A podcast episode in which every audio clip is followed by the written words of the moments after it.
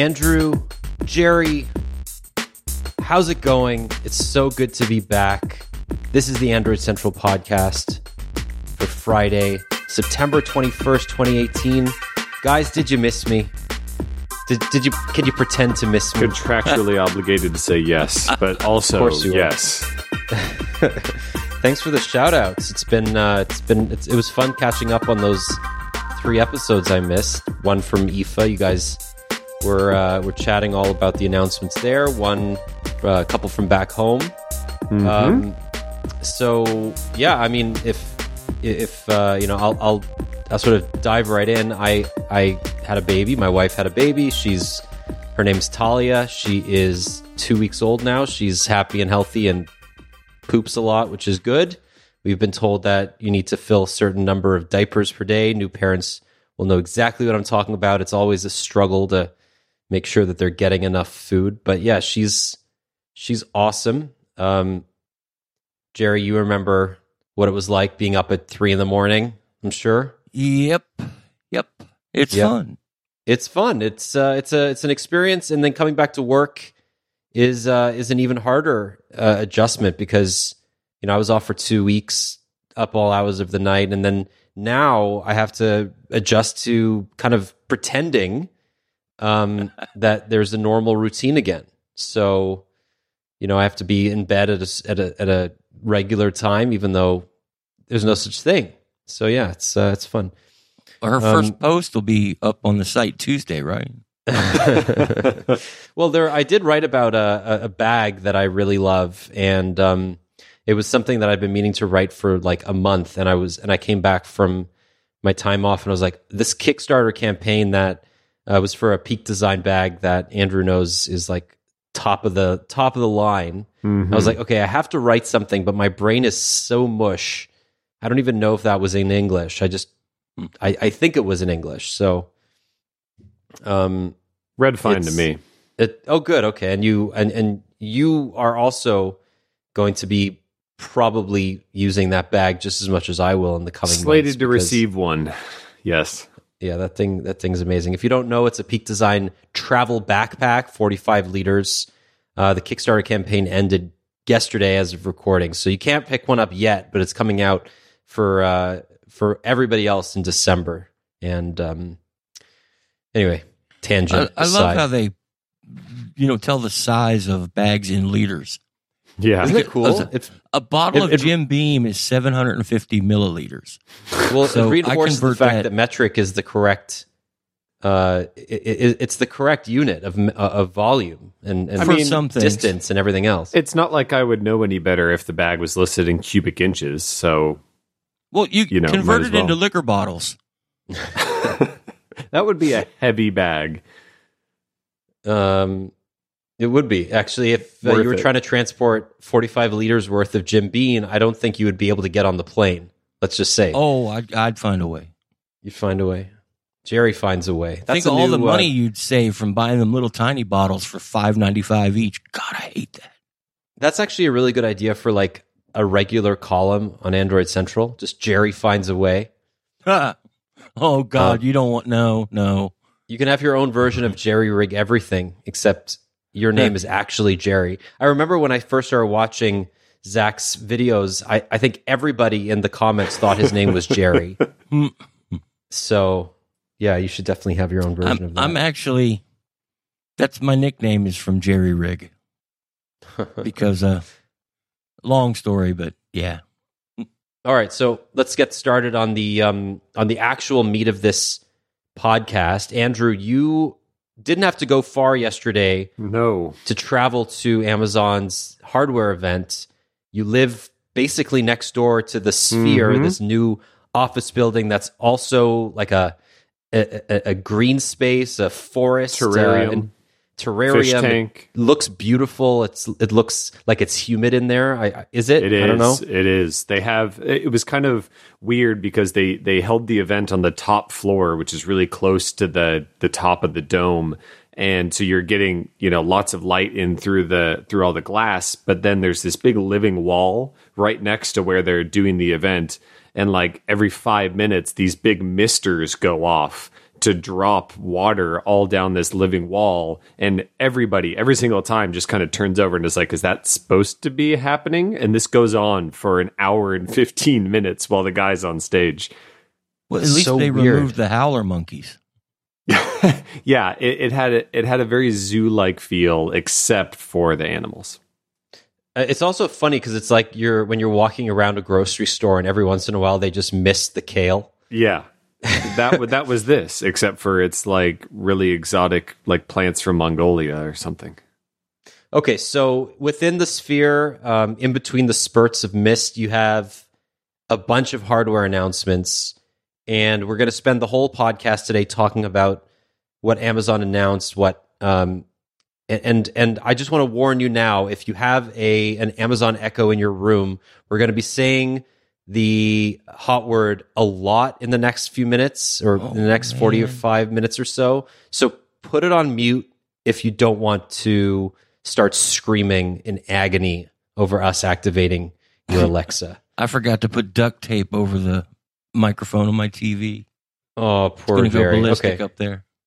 All right. So, Andrew, let's get started with the more kind of, um, I, I would say, the more obvious updates to Amazon's lineup. We have a new Echo Plus uh, and a new Echo Dot, and these are the the most popular of the Alexa products Amazon sells.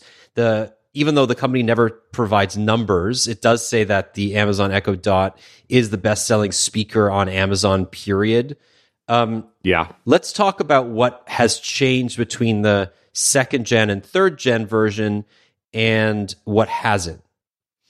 Okay, so it's the as far as the dot goes, it's the same basic functionality, and this is but there was kind of this common thread between the new dot and the new plus that they got a little bit bigger, uh, a little bit softer because now they have this fabric outside, and they both focused on better audio quality. The dot was the best selling speaker on Amazon for sure, but it was not the best sounding one, even in its price category. Because for, for $50, you can get a pretty good Bluetooth speaker uh, that sounds a lot better than the dot. Uh, they upped it to a 1.6 inch driver inside. I think it used to have a 1.1 or 1.2 inch driver. And the thing is, uh, physically larger. The, it's not just the fabric around the outside, it's actually a bigger puck it's still small. It's still like it's still fitting the dot name. It's still going to be easy to put these wherever you want. Uh, it still has the physical buttons on the top for volume up and down and uh, mute and listen. Still has the array of four microphones on the top. So uh, it still has the auxiliary out jack as well, which is important. We'll talk about the other devices that kind of replace that functionality, but it still has it. So inside is all the same except for a larger speaker, which uh, I'll say it doesn't sound amazing. It it doesn't sound even as good as you know the first original Echo, but it's it's getting there. I'd say it sounds just as good as a uh, Google Home Mini, and obviously that's the direct competitor in it. So it makes sense that it sounds as good. Well, one thing that really amazes me about those little things, and Daniel, you'll get it right away. They've got multiple microphones listening while a speaker is blaring, and they do it without a feedback loop. That's difficult to engineer in that small of a device. So I give them credit if it sounds even a tiny bit better. That was hard to do. Yeah, I mean, there's a much larger driver in there, and I think Amazon realized that the the Echo Dot was probably too small for what it was. Right? It it did need to be a speaker. Yeah, a lot of people were Fine using for it voice, but not right for music. for for voice, but at the same time, a Amazon knows exactly what's going through those speakers, so mm-hmm. it You knows think? what. so it knows what Echo, you know, which people are using the dot for music, and I I'd venture to say a lot of them inadvertently end up using it. Right, the those the, the same people that use their phones as speakers, Right. and making a somewhat better sounding uh, a larger driver and a, and a larger reservoir to give you at least a hint of bass is probably all the average Echo Dot user wants out of a out of a fifty dollar device. Um, it'll be interesting to see because of the legacy of that auxiliary output or auxiliary input. um, where you can plug in a powered speaker or even connect a dot to a, a Bluetooth speaker.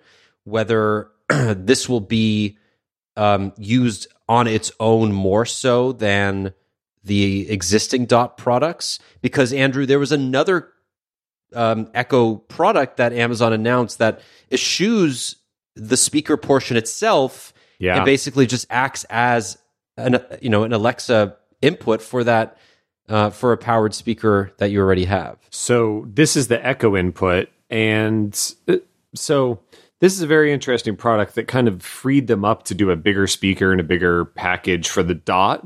Uh, it's just the top third of an of a new Echo Dot. It's the same hard plastic. It ju- it has the same four microphones and the same listen and mute buttons, just no volume buttons, and all it has is Bluetooth and aux out. It doesn't have a speaker on it in any way. So this is something that you're gonna, you know, 3M double-sided tape to your stereo or on the front of your, you know, prominently where it can listen to you in your uh, home entertainment system or whatever, and you slink an aux cable back to the, uh, you know, whatever big speakers you have. They know how many people are plugging these things into external speakers and we've advocated for that. If you don't like how even the echo plus sounds you can plug in an echo dot and we were like oh it's $49 or you know sometimes on sale for less uh, so the the only weird so this makes sense it's like a chromecast audio in in that way except for you talk directly to it Exactly what I've been wanting. A Chromecast audio with assistant built in is what I've been asking for for a year. Amazon beat them to the punch. and and the only weird thing for me is that the thing is only $15 less than a dot so if there's ever a thought that you would use this or want to use this on its own you should just get a dot. They both have the exact same functionality. The dot is obviously a little bit bigger. It's like three or four of these inputs stacked on top of one another. But it, it's a little odd that you know $35 is obviously impulse purchase for so many people. But this is what the dot is going to be on sale for you know around prime day and around the holidays it's not you're not going to have to pay $49 for a dot every time it's going to be 35 like the input is this is just kind of a recognition from Amazon that there are a lot of people that want to plug in to uh, a different set of speakers and they don't want to pay for a redundant speaker. Do you know the first thing I thought of when I saw the uh, the Echo input is, yeah, that'll be free when you buy a good set of powered speakers from Amazon right around the holiday. And Amazon is the king of doing bundles for these things. Yep. So it's it's not it wouldn't be surprising if you could get a dot and an input together or a plus and an input together or, or whatever. But they th- this lets them, you know, if you're buying a half decent pair of speakers, you know, for your PC or for a television, this gets you to use Alexa too. So Amazon wins. And uh, so we should also mention that the new Echo Plus isn't all that interesting. It has a new fabricy design, so it doesn't look like the old one anymore. Uh, it has it's they didn't give any specifics. It's just louder and clearer and has more bass. I'll I'll give them that. It does sound better, but functionality wise, it's effectively the same. It has a temperature sensor in it now as well, which just kind of feeds into their smart home stuff. But the the dot and the input are kind of the truly you know notably changed or new things. The plus is kind of the same. You're boring. Oh my God. that temperature sensor, that just got my mind ticking because, yeah, I'll be able to go, you know, even if I have to use a, a third party bridge of some sort, I, that's a remote sensor from my Nest. No, but it's not. It's never going to work with your Nest. It's a remote sensor for whatever company um, Amazon is either planning to buy to come out with its own Alexa powered um, thermostat, or Right. it's going to build its own. And I think that's brilliant because right now Ecobee seems to be the major competitor to Nest. Ecobee has this brilliant setup where it uses its own temperature sensors that you could put in any room. And Amazon, I think if if it's not going to buy Ecobee itself, it may just try to copy that exact functionality And hey, if we have a temperature sensor in a couple of places inadvertently because of an Echo Plus or two, that just makes it all the all the easier to do it. See, I can see them partnering with somebody like Honeywell rather than buying or or building their own because this is Amazon. They are they're great at that. They do that better than anyone else. Well, I mean, it's interesting you say that because the company has made some very strategic acquisitions over the last couple of years. Blink and most notably Mhm. Ring. Right. Um, Ring doesn't have anything um, to compete with Nest Thermostat or Ecobee, but it's very possible that in the future that will change. Um, at the same time, you're right. The Alexa API is so flexible that I you you're absolutely right. They could just say, "Hey, we're going to let this part of the Echo Plus work with existing thermostats. If you want to allow your thermostat to use this temperature sensor, I, I, it, pr- it's probably a standard of some sort, right? Um, I would assume, yeah. so yeah, I mean, absolutely. And Andrew, I also want to emphasize you're boring in another way. this is okay. So the, the Echo Plus being more being louder and clearer to me is so interesting for a couple of reasons. One, Amazon does not have a Max. It doesn't have something Yeah, to compete true. with the Google Home Max or the HomePod. It doesn't compete with Sonos in terms of sound quality.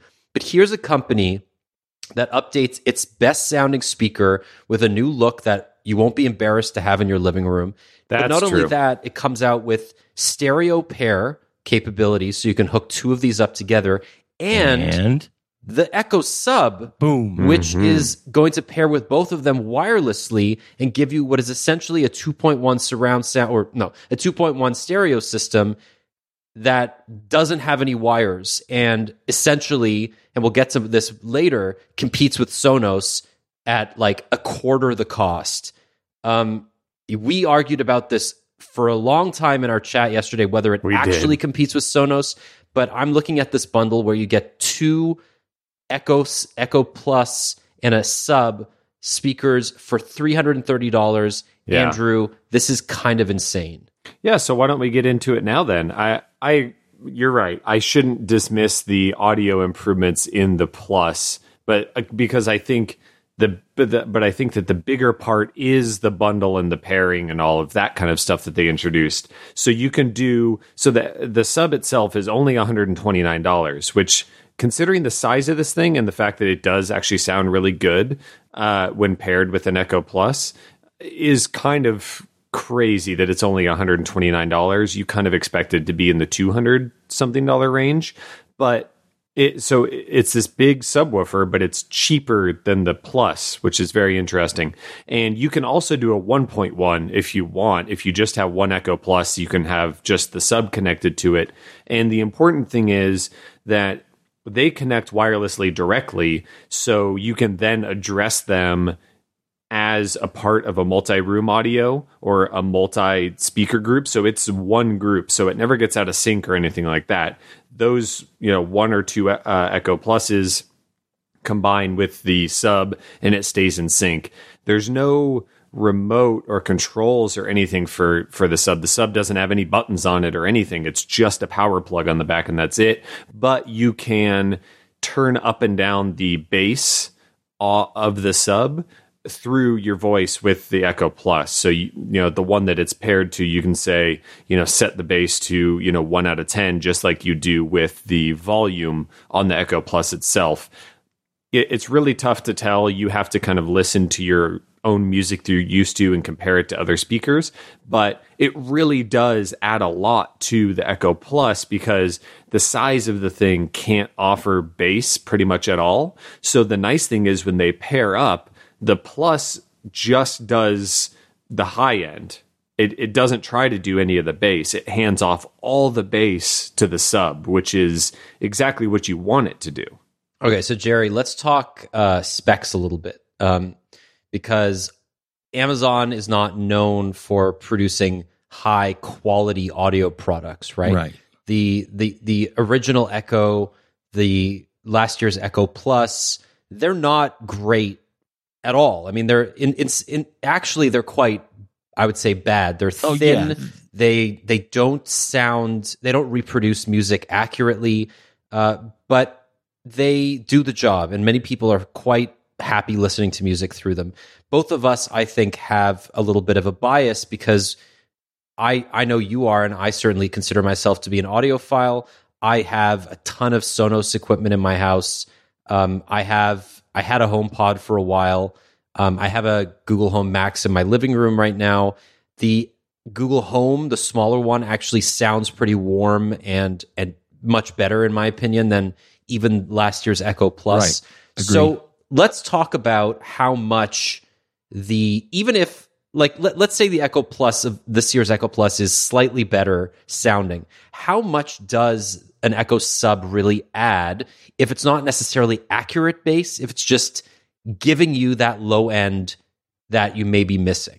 Well, it, it depends on how they're doing it. If they are using the com- the electronic components inside the the Echo Plus to actually send the frequencies that it should be sending only to the sub and not reproducing them through the Echo Plus itself, the sub could make a very dramatic difference because you're going to be able to increase the volume without creating extra distortion because it's not going to be shaking as much. You've got the sub that's going to be doing all the long bouncing and shaking. Uh, that's not going to improve anything on how tinny and ear bleeding they sounded before. So I hope they address that. I haven't, you know, haven't got to hear them. Only Andrew, and Andrew doesn't care how things sound because he's an evil, evil man. well, also he. I mean, to be fair, he was hearing it in in a sphere in a forest. So oh no, th- this was in a different building. So they did have a a very nice kind of home layout where they had you know various kitchens and family rooms and offices and stuff like that. So it was at least in that situation, but it was a room with like 30 people in it and you know everybody's you know asking Alexa to play a new song every 25 seconds. So and turning the bass up and down. I, Yeah. I it, it I- is, I mean to Jerry's point, I I think that they're doing what I, my understanding is they're doing what Jerry's talking about. Th- There is no bass coming out of the Echo Plus. You know, all of the signal for the bass is being sent to the sub right there. And so that's great. Mhm. That, and, that- and on the site on Amazon's um, Echo Sub listing, uh, it says that the crossover is between 120 and 150 hertz, which just shows you how um, the Echo speakers are lacking in bass. Right. If they need to intercept the low end at 120 hertz, because Yeah. the average low, subwoofer, right.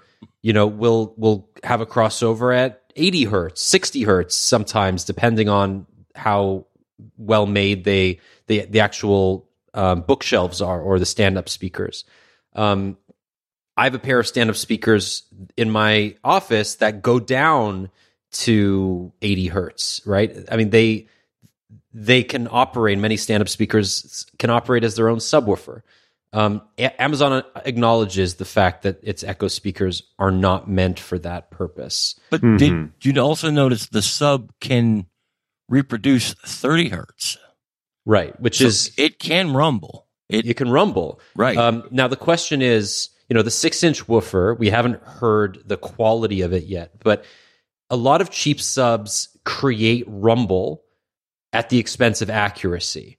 And the larger question here is: Is this just filling a gap that a few people wanted, or is it actually meant to compete with the more expensive and undermine a lot of the more expensive solutions from companies like Sonos. And uh, that gets into a, a, a sort of a higher level t- uh, conversation of this is not necessarily aimed at audiophiles, but then who hmm. is this subwoofer aimed at? I, I'll tell you, when we were talking about, you know, competing with Sonos, I they're competing with Vizio. If you remember not too long ago, Vizio brought out this great TV sound bar and subwoo- subwoofer setup, and it sounds great. Phil talked me into buying one because the new TV we bought from my bedroom, the sound on it was just horrible. I had to do something. And it sounds good.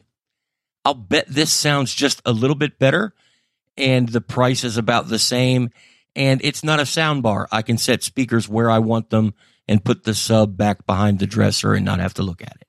I, I think that they could have instead of doing the sub, they could have and probably should have done something more like a HomePod or Google Home Max, an all-in-one type of situation. Because what they're doing here, they're making it really cheap, and it's just another. Uh, we saw lots of this yesterday. There was accessories for your Echo, and that's basically what this is. It's an accessory you add to an Echo Plus that you're already already getting, rather than getting something entirely new. But Amazon's thing up to this point has been just get the one speaker. You just you get the dot for the room, or you get the Echo Plus for the room.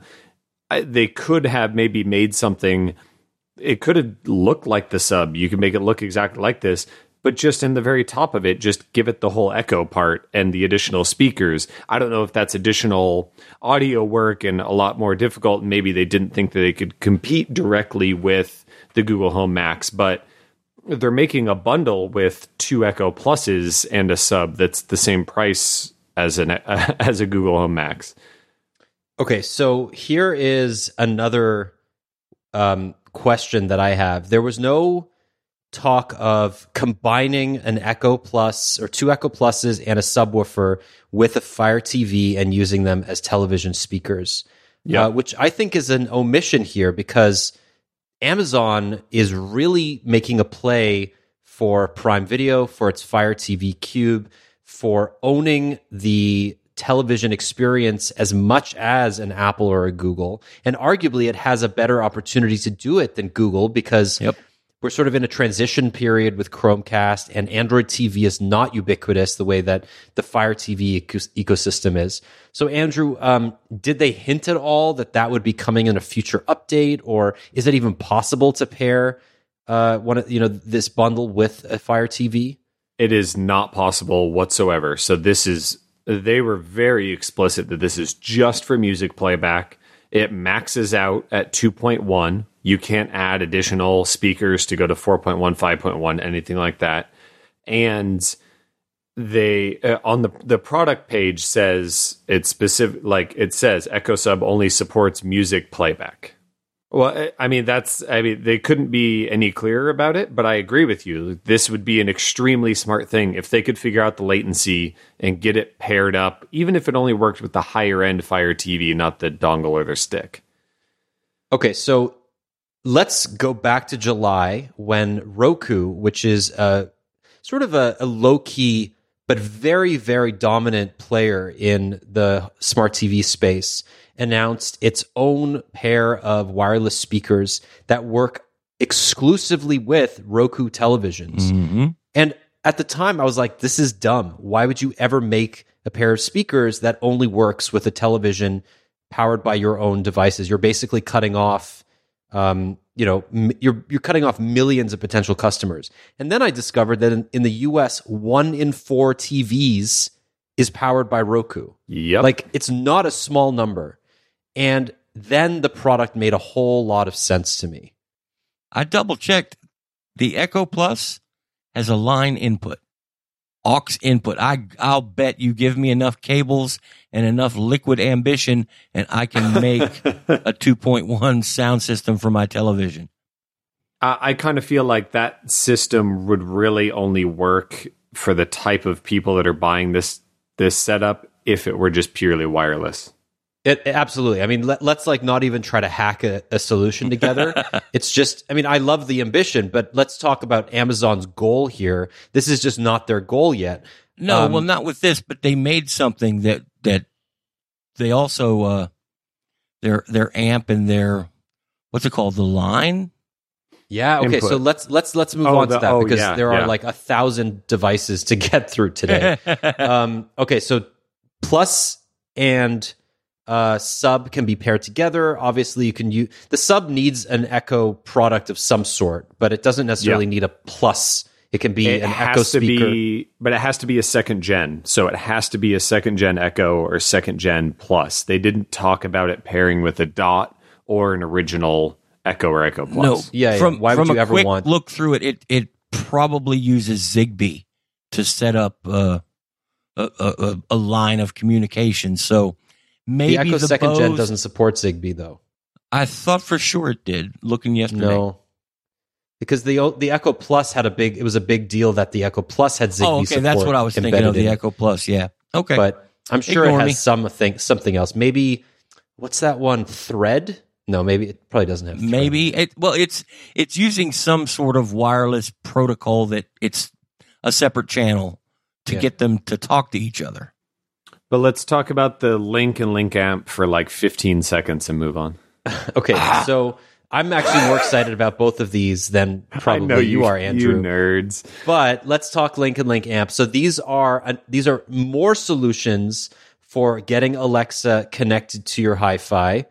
And uh, what is the difference between the Link and the Link Amp? Because um, one is a lot more expensive than the other, And, a lot bigger. one yeah and a lot bigger and one also again looks to be competing directly with a sonos product that was just announced that's four times the cost So the the link is purely an audio bridge for somebody that wants to have actual um, optical in and out and subwoofer out. They want to plug this into like a, a four a five point one or two point one system, you know, something like that that's already in their their home uh, theater setup. The just regular white white and red and a subwoofer out, and you can just set up your left right speakers. The the link amp is for people that have uh, more serious systems that are powered speaker or sorry passive speakers and they can actually get an amplifier signal out of it not just the smart part. Does that make sense? So one is an actual amp the other one is just a passive pass through in you know to bring the echo control into your home theater. Say the Link amp is like a uh, an Alexa powered AV receiver, is what it is. You know, it's only one channel. You can't switch. just audio though no video Right, right. It, but it's it's a you plug any speakers into it and you can talk to it and make it do things. okay so a lot of people i think are going to be confused why would you buy an echo link i can understand an echo link like i can i can understand the amp portion of it because you have legacy speakers that you know have traditional speaker wire uh, you don't really have a reason to to you don't really need to uh, have an AV receiver in your setup anymore because you're plugging all your peripherals directly into your TV. Uh, maybe you have a um, you know a, a sound bar of some sort.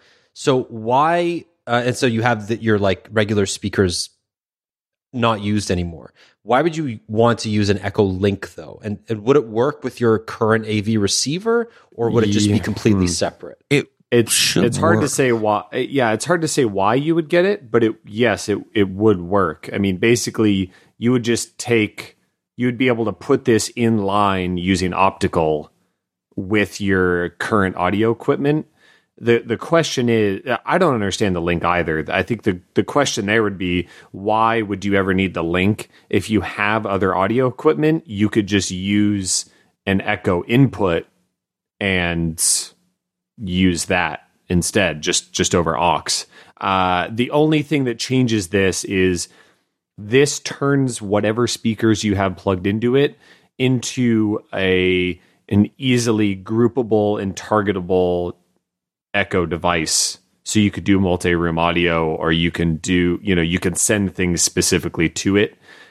I don't really understand why you would just have the link but the the link the link amp makes sense if you're somebody that doesn't already have an amp but uh, again it's kind of weird like if you have bookshelf speakers with traditional speaker wire you're going to be plugging in you already have an amp so I, I don't get that part either but the the link really doesn't make sense I, I have the the need for the link right here in my office in front of me.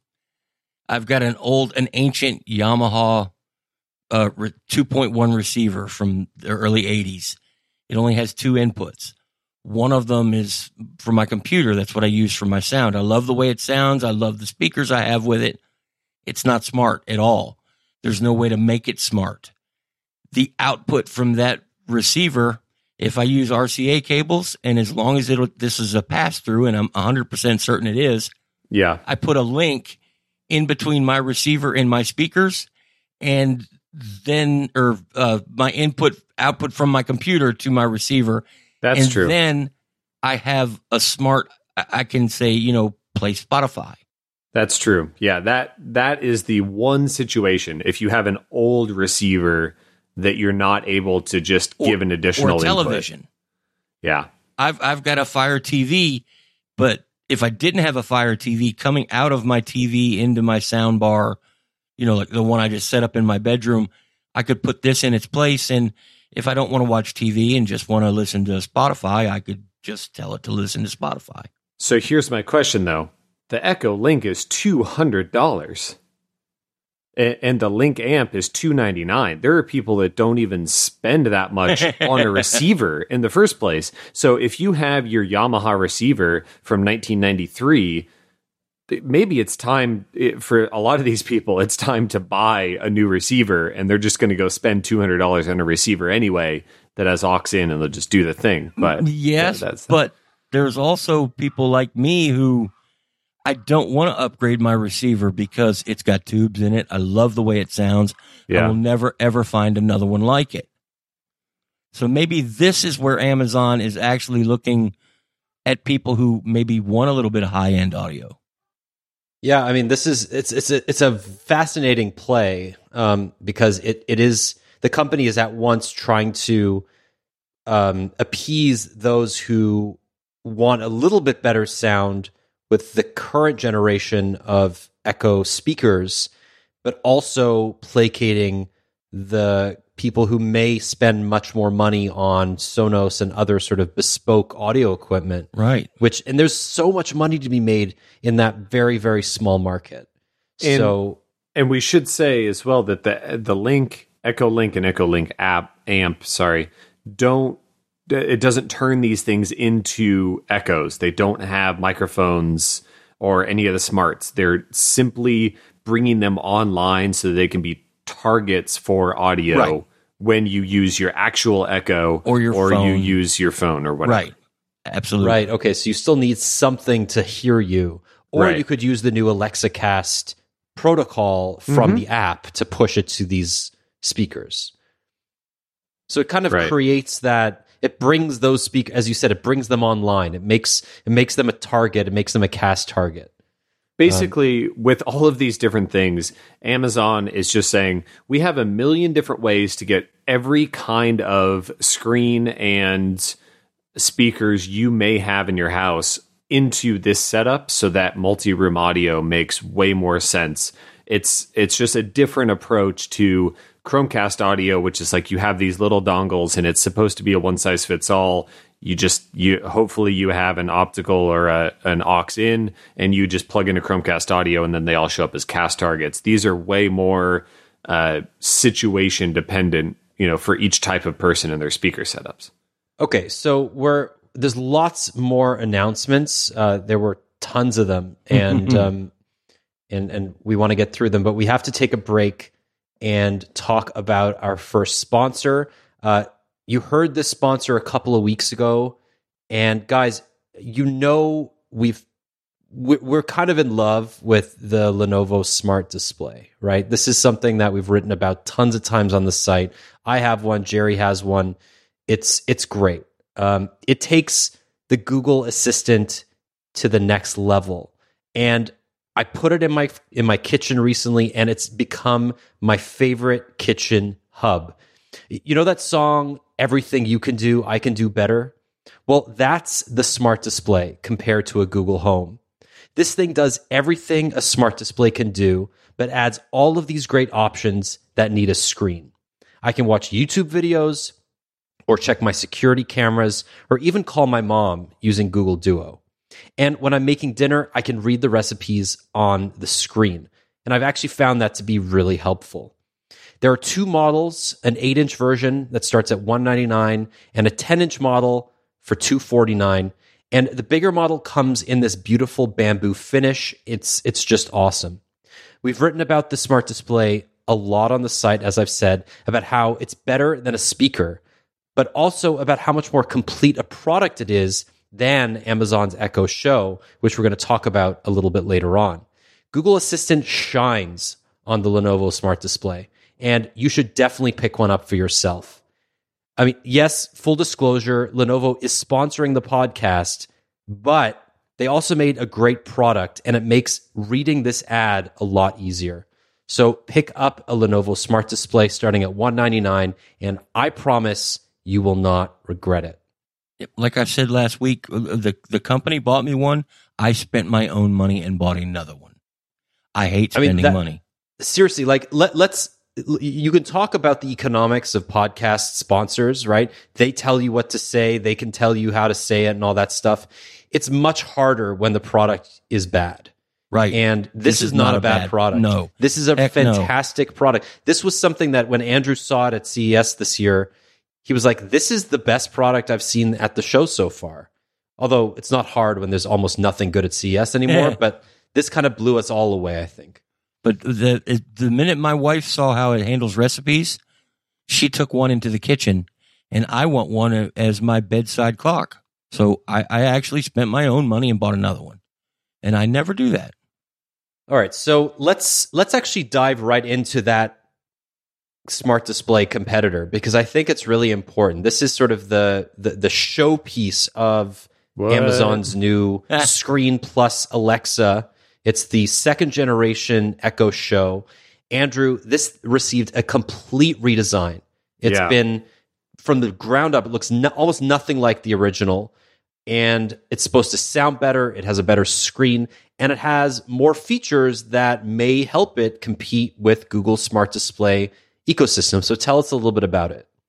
It's it's like an entirely different product, really. Uh, not only just because of the the physical design of it, because it changed dramatically. They went with speakers that kind of come out of the sides of the back and the wedge part, and made it all about the screen on the front, which is now a ten inch screen, uh, up from seven inches. So that started to bring in a lot more uh, visual aspects. I mean, the original show being a seven inch display, it just didn't make sense for a lot of media watching. And they're trying to play up the fact that, like on the smart displays, you can actually watch video on this thing. Now, you can't watch YouTube. That's a problem. But they announced that you have browsers on this thing now. So you have the Amazon Silk browser, a fully featured browser, just like the tablet of the same size, and you have Firefox on there as well. So you you can go to YouTube there and you know play it on that. That's just a normal browser. It shows up like it's a Fire tablet. I mean, so there is that. But they were talking up their deals with PlayStation Vue and with Hulu so that you can just ask Alexa to play a certain show or a certain channel on PS Vue and it'll play it live or recorded. The screen looks a lot better. It sounds a lot better with the um, the dual side firing speakers. Uh, they announced a big partnership with Skype for video calls, so that you can make uh, Skype video and audio calls. It actually extends to the other Echoes as well, so it's not just Echo to Echo. It could call somebody's computer or phone as well, which is cool. And they talked a lot. It really got into the weeds pretty quickly when they started talking about the new development uh, opportunities for this. But basically, they're talking about different ways to make responsive visual experiences for the Echo Show, uh, the second generation, the smaller version, the first generation, and the Echo Spot, and kind of having things that scale between them. And Google's facing the same kind of issues with smart displays coming out with all different kinds of sizes. And the big question is how much content support do they really get on there? And if they don't get a lot of content support, is just having things like Fire TV Recast, Hulu, and PS Vue enough to justify that? They they of course talked. Uh, Daniel, you mentioned recipes. They have this thing where Amazon does these meal kit deliveries uh, deliveries now, uh, like your Blue Apron or whatever.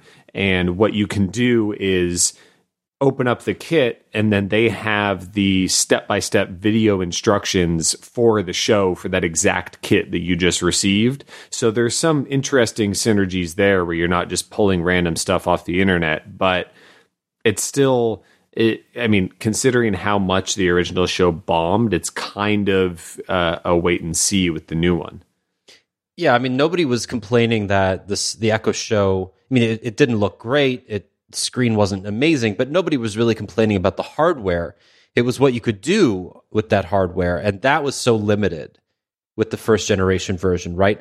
Phil kept complaining that you could ask your you, you could ask it to say um, you know open a Nest Cam or a Ring Cam, but you couldn't interact with anybody. Granted, you can't do that on a smart display yet.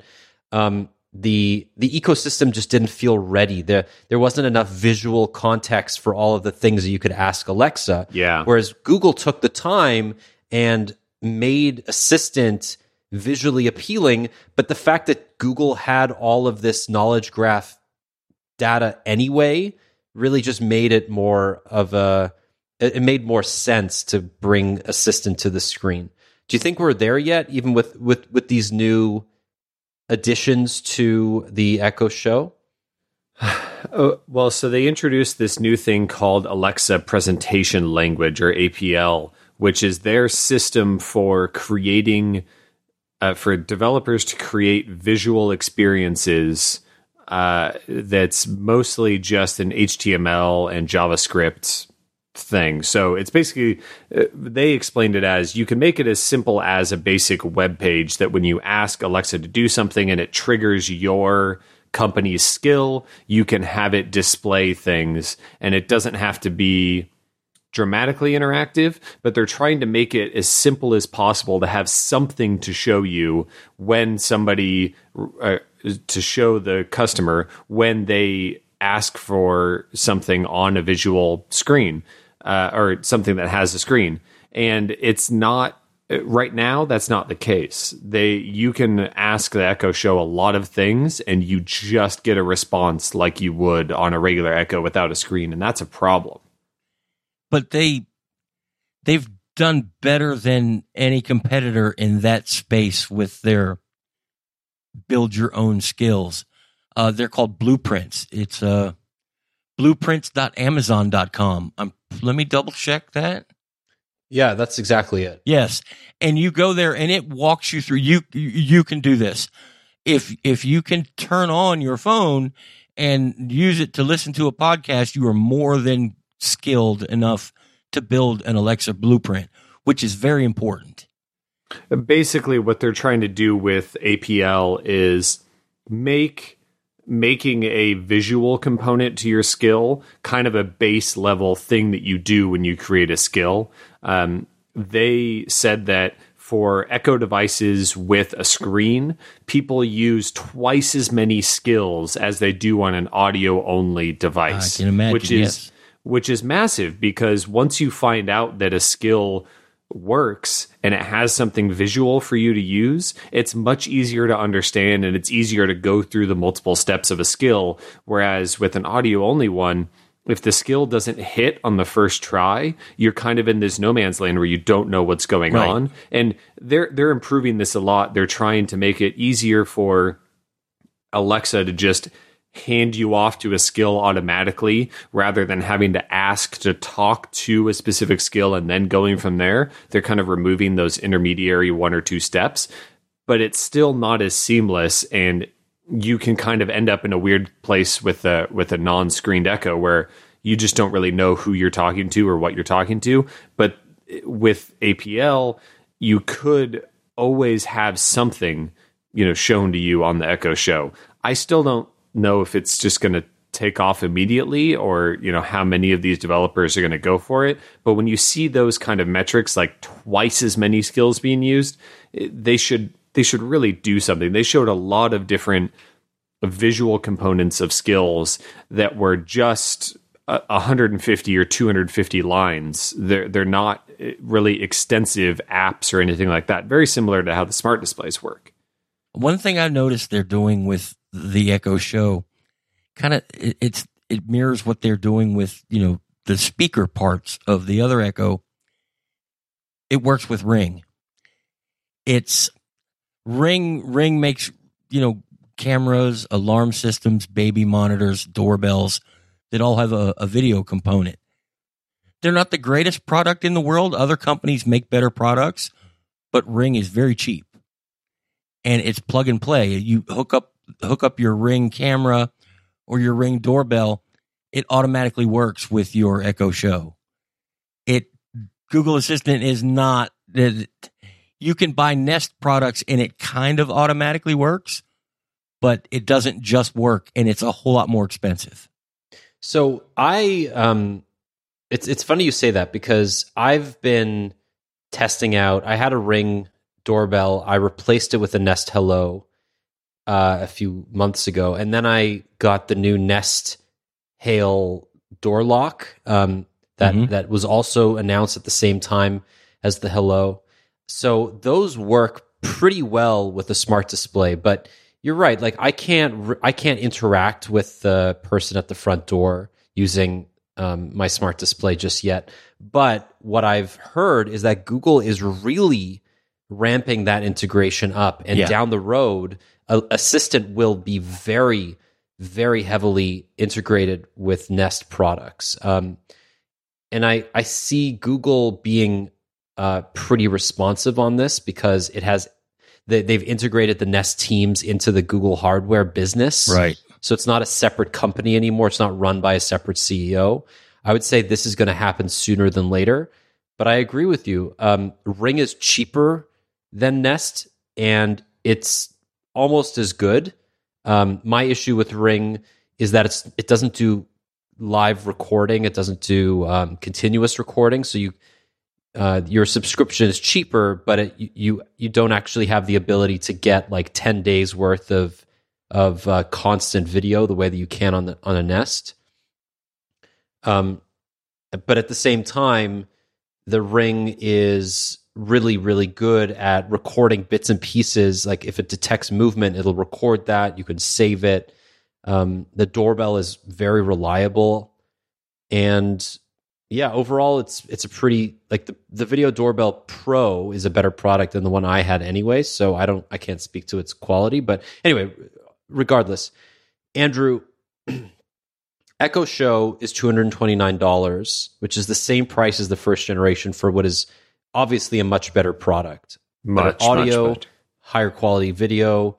Um, it now works with Skype. You could watch live TV with Hulu or PS Vue. Um, you'll be able to drop in on other Echo products. And I think what's interesting is that there's a hundred dollar discount if you order two of them. Um, yeah. and this is something that Amazon does a lot of, where it encourages you to buy more than one of the same product for the home. and that's kind of the the thread that runs through all of these announcements from yesterday. Uh, we're going to give you a different solution for each kind of different person, but also d- each room in your house. So you- maybe you'll have an Echo Show in the kitchen, you have an Echo Plus over in the living room, you put dots in the kids' room. Uh, I, we could touch briefly on the smart plug and inputs, you know, things like that. It's just different little pieces that you can put everywhere. And the, like we've said they they have crazy deals on the bundles. The show is a bit of a tougher sell just like the spot was just because just not as many people like the market's not as big. Not as many people are looking for that display. And when you talk about 229 you know people say oh well i could get two dots and uh, uh, and a regular echo for that. And so maybe they eschew the screen in order to get that but they've at least done the parts to to really fix a lot of the shortcomings of the original uh, outside of you know forcing developers to to come up with good skills for it. I just took a quick look at a a, a, a, a smart intercom system that, that has a camera and a display that I knew was available, and they're one forty nine a piece. So as far as putting them through your house to talk to other people in your house, it's a hundred dollars more for an Echo Show, and it does nothing more than a nucleus intercom that actually uses Alexa. yeah you have to be somebody that wants to use all of Yeah, the show right. features Um, so let's talk about a few of the other products that Amazon announced. The first uh, is this. Like, uh, it's it's kind of so it's a smart plug. It works with Alexa. You plug it into an existing outlet, and anything that you plug in there, then you can control with Alexa. Uh, Jerry, you were pretty excited about this. There are tons of these types on the market, from Wemo to oh, I don't know, like there, there's tons of these little Belkin. co- Belkin. Wait, isn't Wemo Belkin? I forget. I, I don't yes, know. Yes, yes, I think they are. Oh, they are now. Yeah. Great. What what really got me on this one though is you don't need an Alexa or uh, any type of hub. You can use these plugs in your phone and set up routines and schedules and everything else through the app on your phone. And because these plugs are connected to Wi-Fi, they just work. So they don't have microphones in them. No, no, they, they No, no. that that's a pretty big deal. Uh, you know, uh, other smart plugs will do the same thing, but you need some way to make that happen. There's, you know, you have to trigger it with something else. These just trigger themselves, and they're cheap. And it, yeah, 25 bucks is, you know, that's really cheap. And the this is part of Amazon's uh, frustration-free setup system. This is kind of the the poster child of it right out of the box. There's a tiny little barcode on the back. Uh, you open up your Alexa app, you scan the barcode, you plug it in, and it just connects. And that's it. And about 30 seconds later, your Echo Plus or Dot or whatever you have says, we just set up your smart plug. Would you like to rename it? And you can say, yes, I want to rename it the bedroom lamp. And then it says, okay, here you go. And it's done. Like that's all the setup. No hubs, no configuration. You can instantly add it to a routine as soon as it's been named. It's it's just dead simple. That's exactly how it should be. Uh, I that's going to lower the barrier for a lot of people to try these things. And you don't need to rewire anything. They plug into an existing plug and leave the second plug free. Pretty inoffensive uh, looking design. So Jerry, what do you think the the most common use cases are going to be for something like the smart plug? A light. Every Yeah. every light is now every lamp fixture in your home that you plug into the wall is now a smart light and can come on and turn off when you want it to. That's I I I'm going to use one for a fan. I like to use a fan when I sleep, but I hate the fan to be on in the morning when I get up. I crawl out from under the covers and I'm toasty warm and the fan's hitting me and I'm cold. I want the fan to shut off 10 minutes before my alarm goes off. That's what I'm going to do you, with it. you can do that with routines. You can set timers to have the things come on and off at certain times and certain schedules. You can think about using this for um, if you have like a Christmas tree in the holidays, you can Yeah. have it turn on and off on a schedule. The types of things that you normally do with those big, bulky, you know, physical timer switches that you plug in, uh, you can do with these things. And you can also, interesting thing, we talked about ring security and all that kind of stuff before. They have the, an integration with these for security. Sure. When you say that you're leaving, it can turn on and off your lights at different schedules. And now it, it's not just the smart bulbs you plug in, it can be anything you plug into one of these. Yes, it could certainly it could work with a motion detector. Anything that that can use an Alexa skill can trigger this plug to turn on or off. Yeah. All right. Well, will it work with the uh, new Alexa enabled microwave that it was announced? Because Oh, dude, I'm buying that day one. so like every dorm room in every city and every country has one of these terrible sixty dollar microwaves. I remember Yep. mine was a Danby or Denby, one of those, um, and it it sucked, but it did the job. This seems like it's exactly that, just with an Alexa button. Andrew, explain the reason why Amazon announced this. So I actually think it's incredibly important because of the branding that they use. It's an Amazon Basics microwave, but it's one that has their new development kit baked into it. So they have this new um, uh, Alexa Connect kit, development kit that they're trying to pitch to appliance makers uh, so that they can make their devices smart and connect with Alexa with very little development time. You can make a, a microwave, for example, and it just has this little board in it that has all the radios and processors and the operating system that you need to connect it to Alexa right away.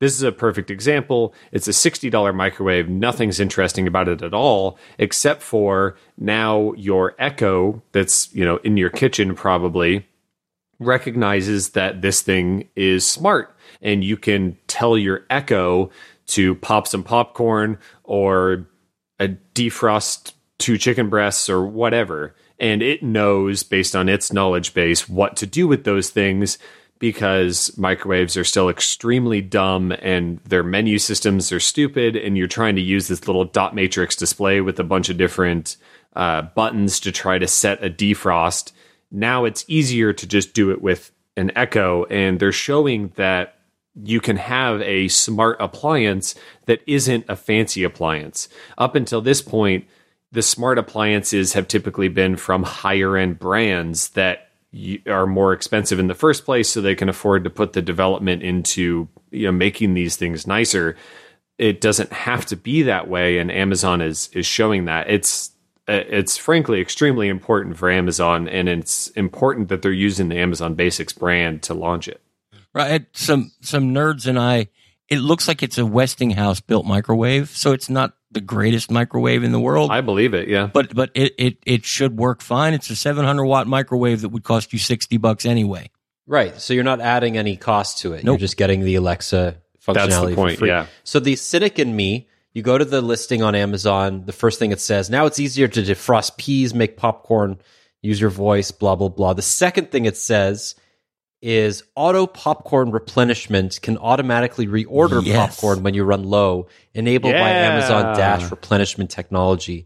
The cynic in me goes, this is just another hook that Amazon has to get you to buy more stuff from Amazon. Isn't that what straight. everything Alexa is? Well, it, exactly. But this is a little on the nose. And I don't know about you, but this strikes me as I guess like I think about myself at 19, you know, I'm in third year university, I'm eating badly, I've gained a bunch of weight. The last thing I need is a really easy way to order more cereal or popcorn or chips or whatever. But this right? is this is the last leg of the of the kind of smart kitchen situation knowing when you cook something is the perfect way to know when to order more. They know that you ordered a box of 10 bags of popcorn.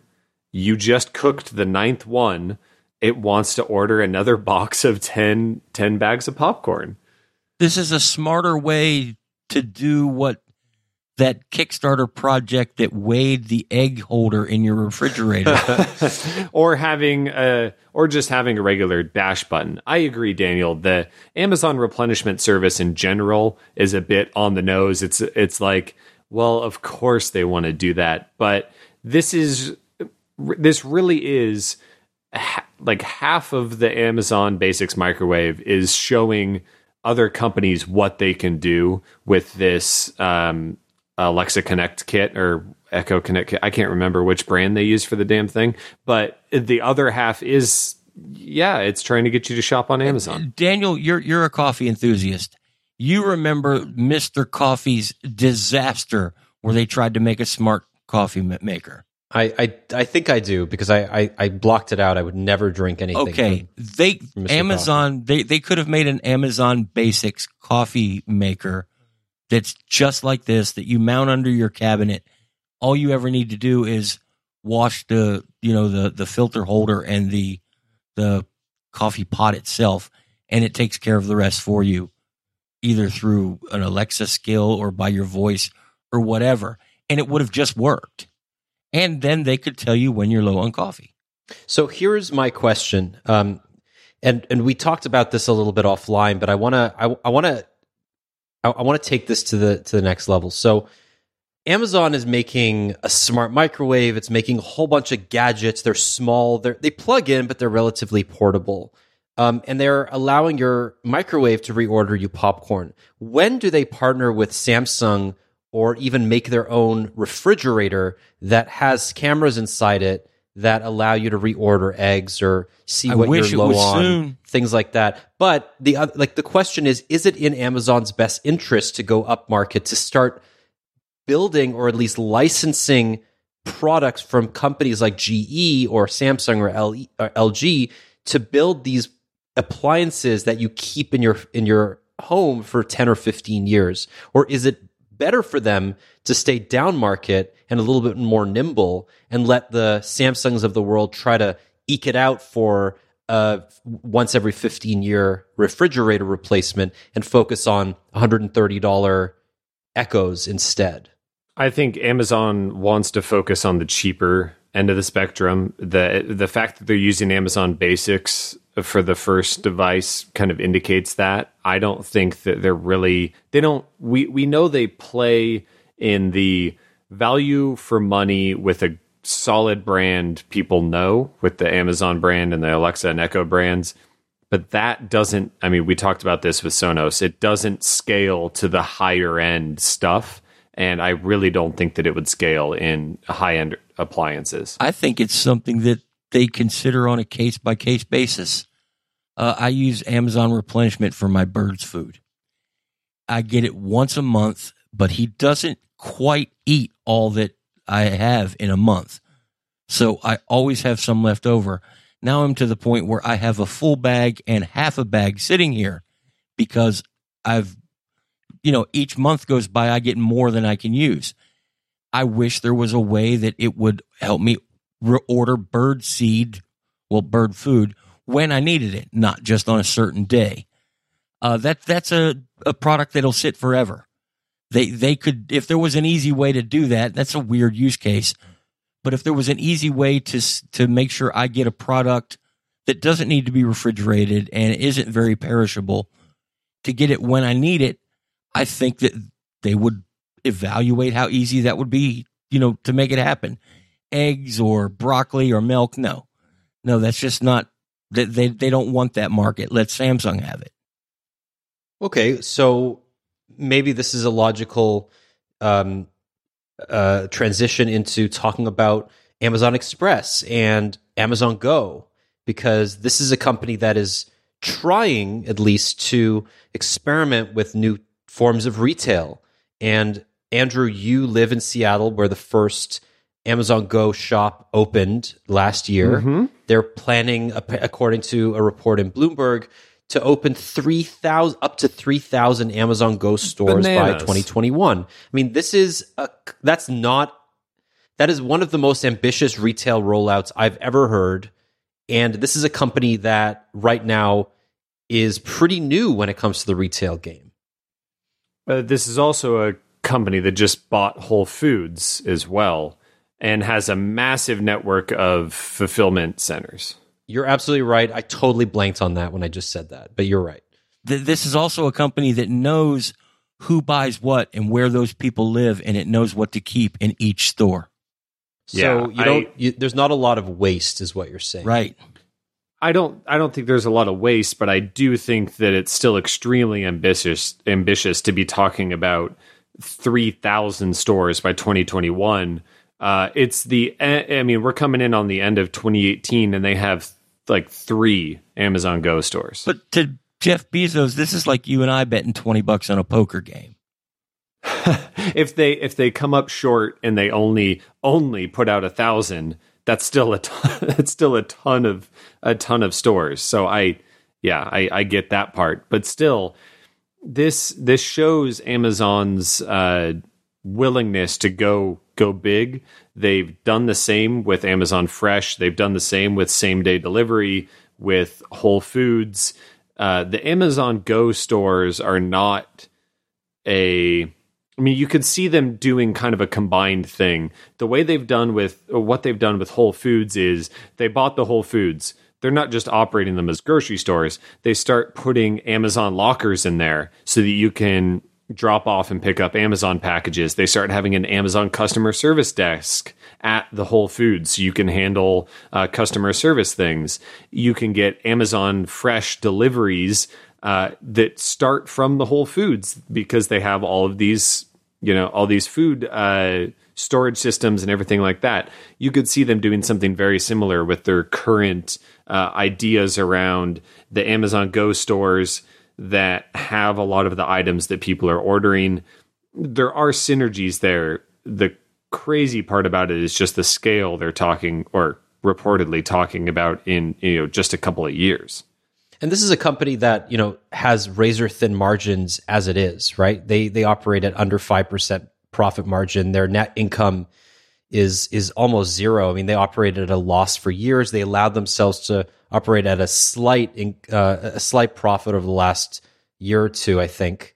Um, but Andrew, I mean, this is like when they bought Whole Foods, they must have considered that this is a long term play. They're not going to disrupt the Whole Foods um, way of doing things. I mean, they're not completely changing the Yeah. the stores themselves, but they're sort of inserting a little bit of Amazon into each one where it makes sense. And it's a you're right it's a it's a long-term play and it's also in many ways a real estate play and a um mind share play to where people start to over time associate the brands and they just get a little bit more and a little bit more. They start putting in just simple things like the lockers and 10% discounts for prime members very small things. But on the back end is where a lot of the bigger things are happening with the logistics of all their warehouses and these new stores and potentially the Amazon Go stores where they're just starting to fill in little gaps that like Jerry said they know exactly where every single per like they know which areas order which kinds of things online and now buy offline so it's a lot easier for them to put together the dots to help their logistics and i think that's probably the bigger thing than just the customer facing things you see in the stores Yeah. Everybody always says that Amazon operated at a loss for six and a half years. I hate that because the information they were they were able to ga- to gather during those those six and a half years was priceless. Well, I mean, they they operate at a loss on purpose. Yeah. Right. They they just put the profit back into the business so that they could eventually get to this point where they're a trillion dollar company. They they they they've they've got two things down pat. They they know what we want and they know that we want it right now. And that means retail store is the next step. I think this is the smartest thing the company's ever done. I read an, a, a, a headline that was really interesting the other day. Um, that Amazon is ba- it, it basically is now the number three online advertiser behind Facebook and Google. And, it, and it, they only advertise their own products. it, I mean, this is insane. That, that Yeah. the Amazon.com website has so much search traffic just from searching for products Yeah. that the ads that show up at the top of those listings are in such volume that they compete with Google and Facebook. I mean, they're not there yet. They won't, I don't think, ever be there. But until, I mean, they they it's just insane. Like you think about Yahoo as an online advertiser. Amazon is now a bigger online advertiser than Yahoo. Like it's it's bananas. Well, it, it, it, it's because they do it so smart that we don't even care. If you go pick anything and look at it on Amazon, down at the bottom, up at the top, those are all ads from other companies. Yeah. You know, recommendations and popular items. That's code word for ads. Uh, you know, this this company Casio paid to have this watch put in here on the page I'm looking at for this microwave. And I don't care because that Casio watch looks kind of cool. I'm going to click it. And it's not any different to when you search for Google, uh, search Right. on Google for the same thing. and by the way that's no different than the way that the shelves at your local grocery store work Right. they pay for placement in the grocery store too. And now Amazon can do at the grocery store what it does at its own website. When you search for a Google Chromecast on Amazon, you get a sponsored uh, Fire TV ad at the top. And now when you walk into a Whole Foods, they can promote the things that they want to promote there as well. It, it just makes sense to the way that they do business. And they know what to promote based on where the store is. It it's just a complete circle and it's it's ingenious. And nobody saw it coming 5 years ago. So I know that we have other things to talk about, but I do have to quickly mention the Amazon Go stores. The the important thing here to realize is that these are not employee list stores. So people Right. get cashier lists and employee lists mixed up. Even when I was at this Amazon event with a whole bunch of people that cover Amazon, they do not understand that there are still lots of employees at these stores. So that's one of the reasons why I'm skeptical about such a massive expansion. The Amazon Go stores have more employees per square foot than any typical 7-Eleven, you know, bodega corner market kind of place because they have fresh food they, that's made on site. They have all kinds of logistics people at all the stores because they move so much product, and they have um, you know help people. It doesn't always work perfectly. So that's one thing that I'm a little skeptical about. But again, when they're managing Whole Foods, they know how to manage uh, employees, I guess. That's a really, really good point, and I think that clears up a lot of confusion for some people. Yeah. So we're going to take our second quick break to talk about uh, another sponsor, and then we're going to come back to talk about the the Fire TV uh, innovations that uh, that Amazon announced. So our our second sponsor this week it's it's brand new, and and I'm pretty excited about it because I just discovered this. It's a podcast, and it's a podcast called Techmeme Ride Home. So lots of people are familiar with techmeme.com. It's sort of a consolidator for tech uh, news and, and and and a lot of announcements. Um, Android Central has been featured on Techmeme a bunch of times when we break news, when we review something that they're rounding up. It's it's a very it's a great place to go when you just want to find out the top stories that that happened that day in tech. So the Techmeme Ride Home podcast is basically the web the the Techmeme web page, but for but in podcast form. So it's it's kind of like NPR's Marketplace, if you've ever listened to it. It's a daily podcast where you get the top few highlights every five at five or six p.m. every day, and each one is about fifteen to twenty minutes long. And it's hosted by Brian McCullough, who also hosts the internet the Internet History podcast, which has been running for four years. He knows what he's doing, and he's uh, great at interviews. He's great at rounding up exactly what needs to be said, and he gives you the headlines, the context, and the conversation around what's happening today in the world of tech. So, how do you find it? Well, it's the same way you find the Android Central podcast. You open up your favorite podcast app. We use Pocket Casts here, but you can use iTunes. You can use whatever you want. You search for Ride Home, and then you subscribe to Techmeme Ride Home. And obviously, while you're there, subscribe to the Android Central podcast as well.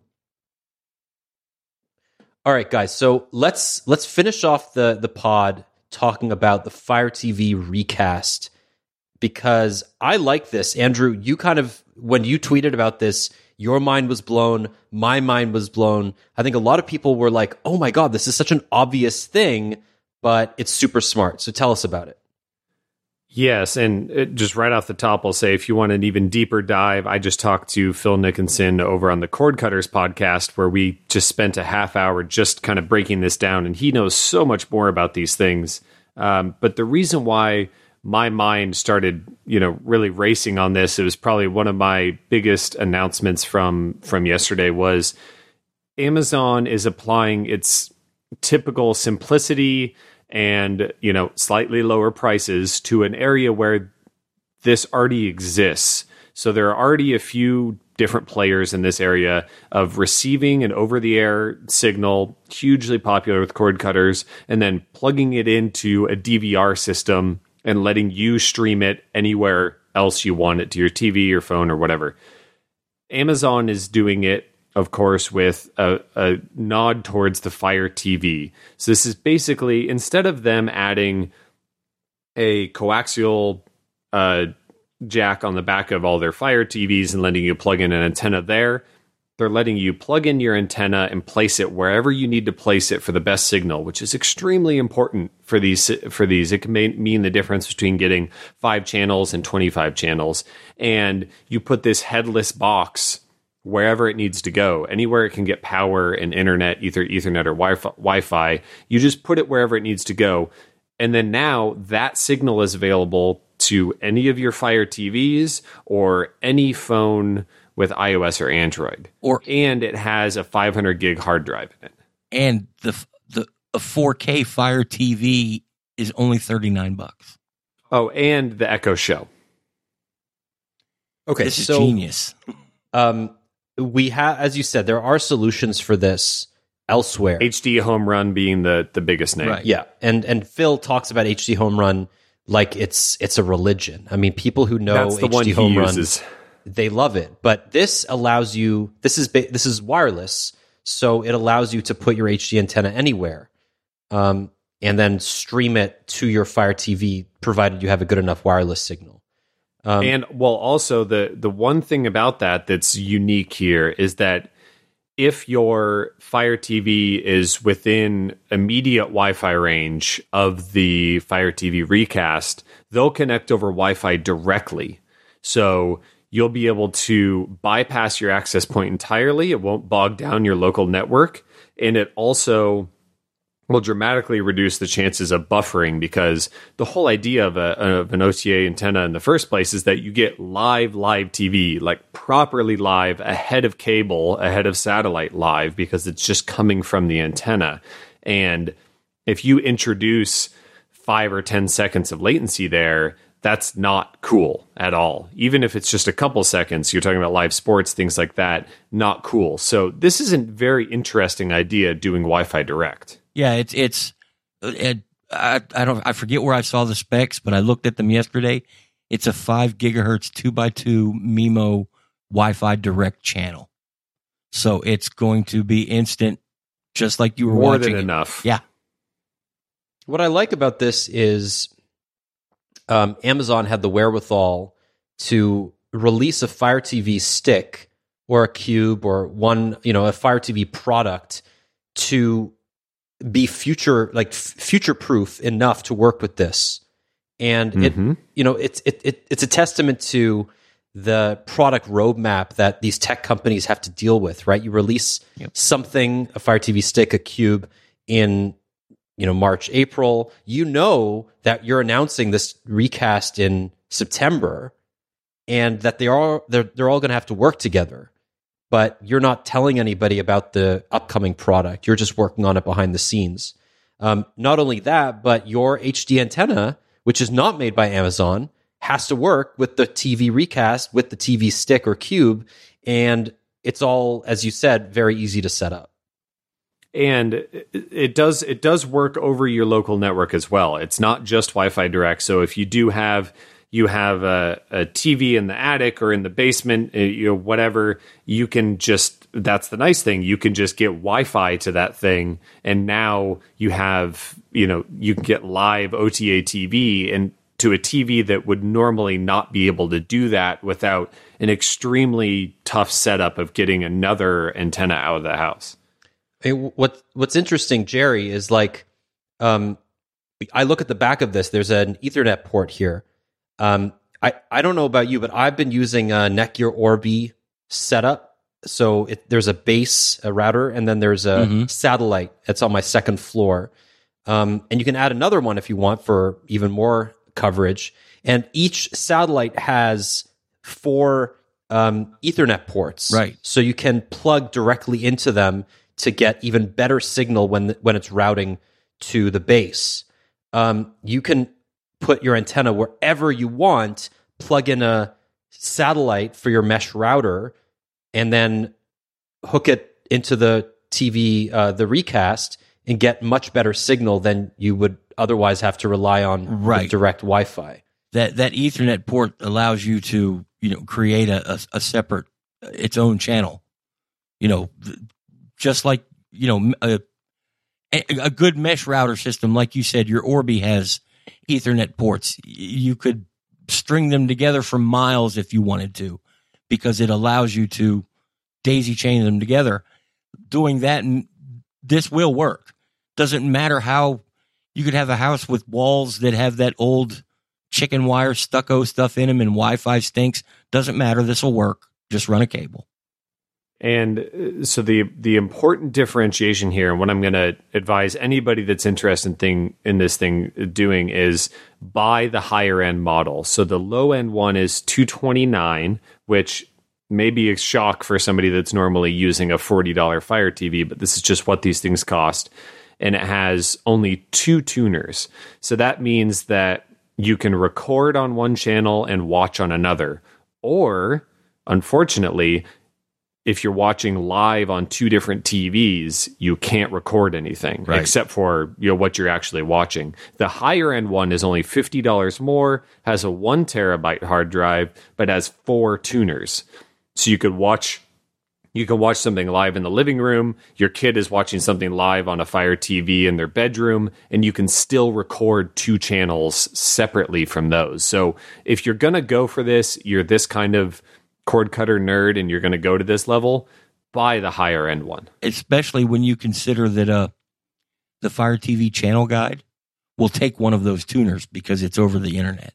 Yeah, so the the channel guide is important. It, it's a it's a definitely a big feature here. You get a rolling two week channel guide for all of the channels that it's identified, and the channel guide also pulls in PS Vue and Hulu live if you subscribe to one or either of those. So you can uh, in the Fire TV interface, because that's really all this is designed to work for, you can ask for a show, ask for a channel. It will pull between live TV, DVR TV, Hulu Live, Hulu on demand, and your all your PS Vue stuff as well. If you go that route, so it really is an all-in-one interface that's that's really nice. They're working on a couple of the kinks of in the Fire TV Live and DVR separate and stuff like that, but this is a really nice fill in the gap, especially if you have something like PS Vue. Yeah, I'm just bummed it's not available in Canada. That's all. Oh, all I'll, I'm I'll ship you one. It's also uh, the one big caveat for me, and I told Phil this on on his podcast that the reason why I'm not buying this is there's no browser support. You can't stream to a browser, and that's something that HD Home Run can do. And that's one of the big reasons why I would want something like this is when I'm traveling, I can watch local TV from my house um, on my laptop. I don't want to just watch it on my phone. I will bet you can do just like Prime Video when it's released and it's all working and everything's together. There'll be you go to your I would Prime think- account and there's a spot where you can watch. I would I would think, but right now they are saying no browser, so I I would think and I would really hope so because that's that's what does it See, for me. yeah, I they- buy this thing today if they- it's available in the browser. They have to build that for the mobile apps to work. So it's silly. exactly. It's silly they already not to. know. Right. Amazon knows how to stream. It know it clearly knows how to stream to your phone, and it does work over LTE. It's not just local network because they're very clear. This is your recording. You can do whatever you want. There's no DRM implications or anything like that, so they don't have to juggle that stuff. Uh, like, what do you think the Fire TV is doing? It's just pulling down the the stream over the internet or over your local network. It's it's not like they're doing anything special. But you know the browser support, and I'm sure there are other small things that this is missing that HD Home Run and, and other products can do. This is a way to get people who have no idea where to start and have no Right. clue. This okay, this is familiar. This will work. You can buy this and you understand it. You send somebody who has, you know, has never in, looked into cord cutting before. Send them to HD Home Run's webpage and they can't figure it out. Yeah, they can figure just out. their eyes roll back in their head. It's just not happening. But this is this is making a very nerdy, advanced thing seem a lot more attainable. Right. And of course, it it sells Fire TVs because it doesn't work with Roku, doesn't work with Chromecast, doesn't even work on a browser. This is really designed for someone that's like, okay, going to buy some 4K Fire TV dongles for 40 bucks a piece, put them in each room, buy this thing, we're done. So the last product that I think we should talk about to to end the show is the uh, Echo Auto. Uh, this is coming later this year. It's invite only right now, so we don't know too much about it. But Andrew, uh, this is the first Echo designed for the car, and the car is increasingly connected. Lots of cars come with built-in LTE now. Uh, lots of connections like Android Auto and and CarPlay, so you can use your smartphone in safe ways. How does Amazon approach um, bringing Alexa to the car, and and and you know what what are they trying to accomplish here? basically what they're trying to do is compete with the fact that uh, Android Auto running on your phone in a car mount is a really good experience, and Amazon doesn't have doesn't have that, and they're not going to be able to get people to install an Amazon Auto app. You know, it's just not going to work. Um, Google is absolutely killing it with that, and also they have, of course, the in dash support for people that want that. So Amazon is taking the Echo Dot approach. Give people a super cheap thing that they can plug in, in this case, into their car, and now they have the same experience that they expect from a full Echo in their car instead. The problem here is that it's it's a bit clunkier. So it's this little um, it's about the size of like a Zippo lighter. It's like a I, puck. I suppose. It's this little rectangular puck with a little light bar on the front. It has one of these, uh, just like a car mount, a sticky bottom on it, but the sticky bottom part sticks and the uh, e- uh, Echo Auto hardware actually magnetically clips into it. So you can take it on and off, I guess, for security reasons, or sometimes you don't want it. You can take it on and off, but leave the sticky part. Kind of a nice little design. But you have a USB cable that runs down from it. I mean, they show it, you know, nicely placed in the middle of a car dash, but then there's this USB cable that has to slink down off your dash, you know, presumably kind of hidden down along the line of something, has to plug into like a cigarette uh, lighter adapter, or maybe you have a high powered USB port in your center console. That, so there is that angle. Uh, it connects over Bluetooth, but it also has aux if you have an older car that doesn't have Bluetooth. So they're trying to make this a low barrier to entry with all the basic features uh, to add Echo to your car, but they they don't have the screen part of it. Uh, so if you want to do navigation, it will do navigation. Uh, it uses your phone's uh, internet connection uh, to deliver music and turn by turn navigation, or they actually are doing a smart thing. They're giving you deep linking so that you can ask to navigate somewhere and it can deep link right into Google Maps using um, Google Maps uh, URL scheme to plug in the destination, and you can actually get the visual uh, map from Google Maps or Waze or Apple Maps. So they're doing that part right, but it really feels like this is kind of a weird little thing that doesn't really compete with with Android Auto and being able to just ask you know ask Google to play your you know all the same audio sources that the Echo Auto can. See, here we're going to disagree again, Andrew.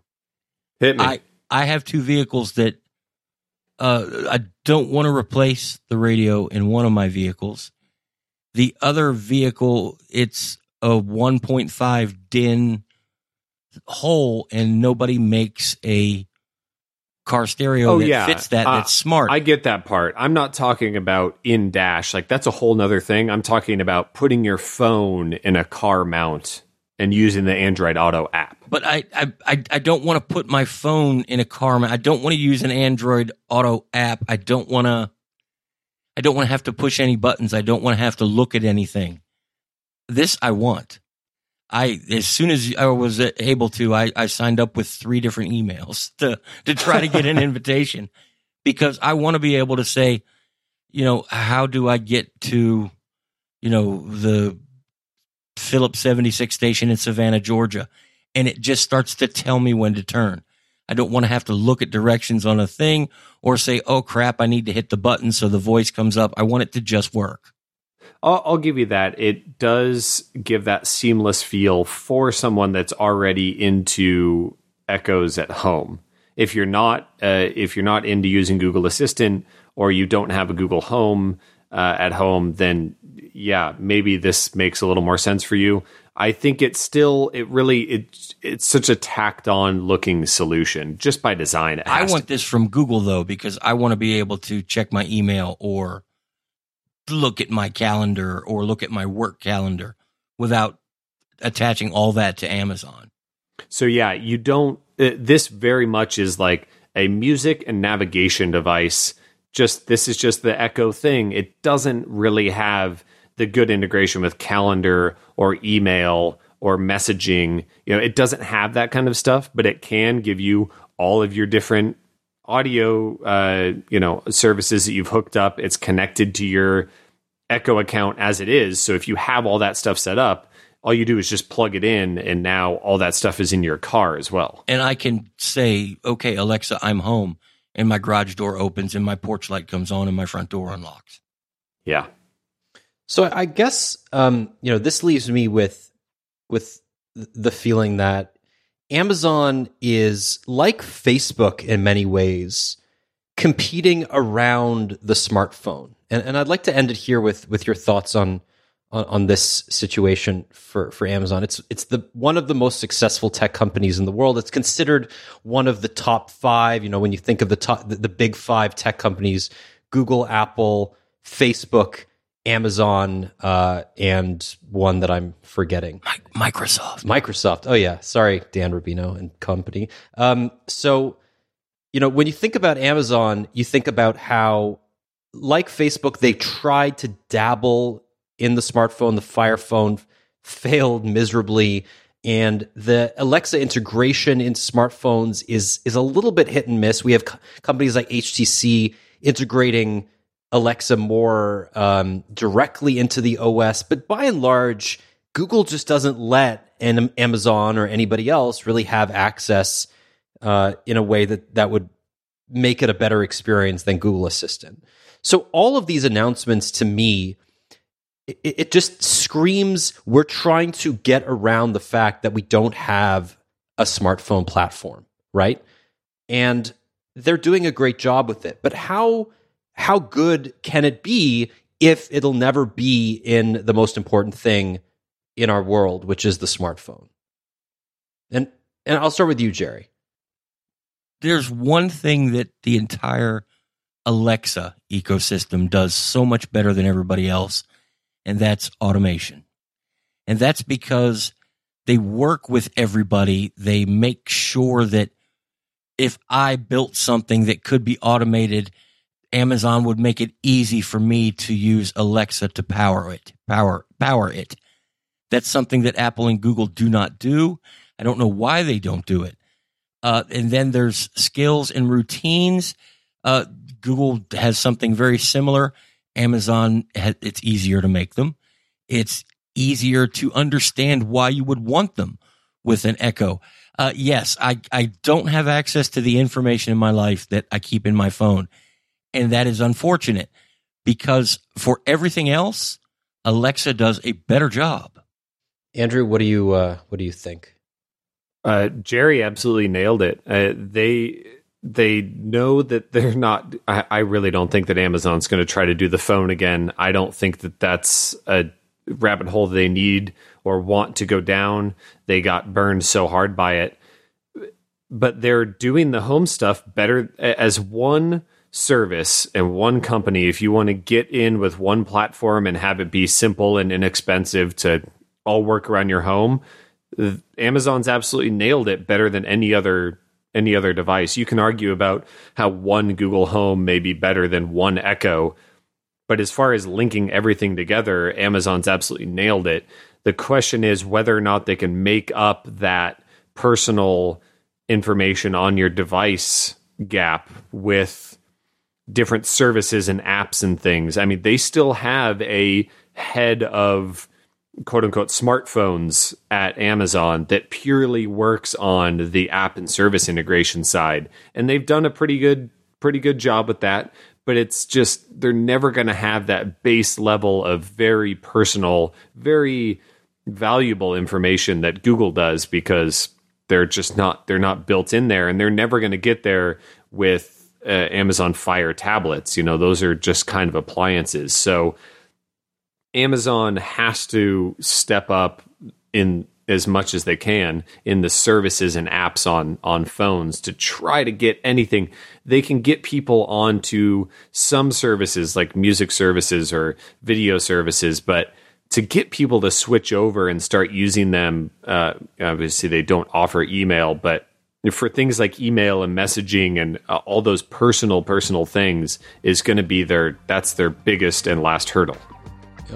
That's uh that's those are awesome points. Um, gentlemen i think we're going to leave it there. Thank you f- for being here. Thank you for for taking over while i was uh, knee deep in diapers. And uh, we're so glad you're back daniel.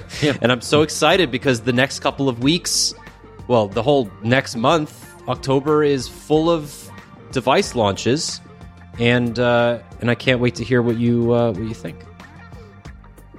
So it's been it's been a pleasure, and uh, we will see you very very soon. And if you aren't aware, this was episode 398.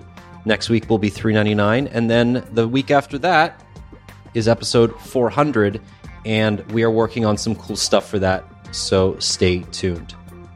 That's it for this week. Thanks for listening, and we will see you again next week. Bye bye. Bye, everybody. Adios.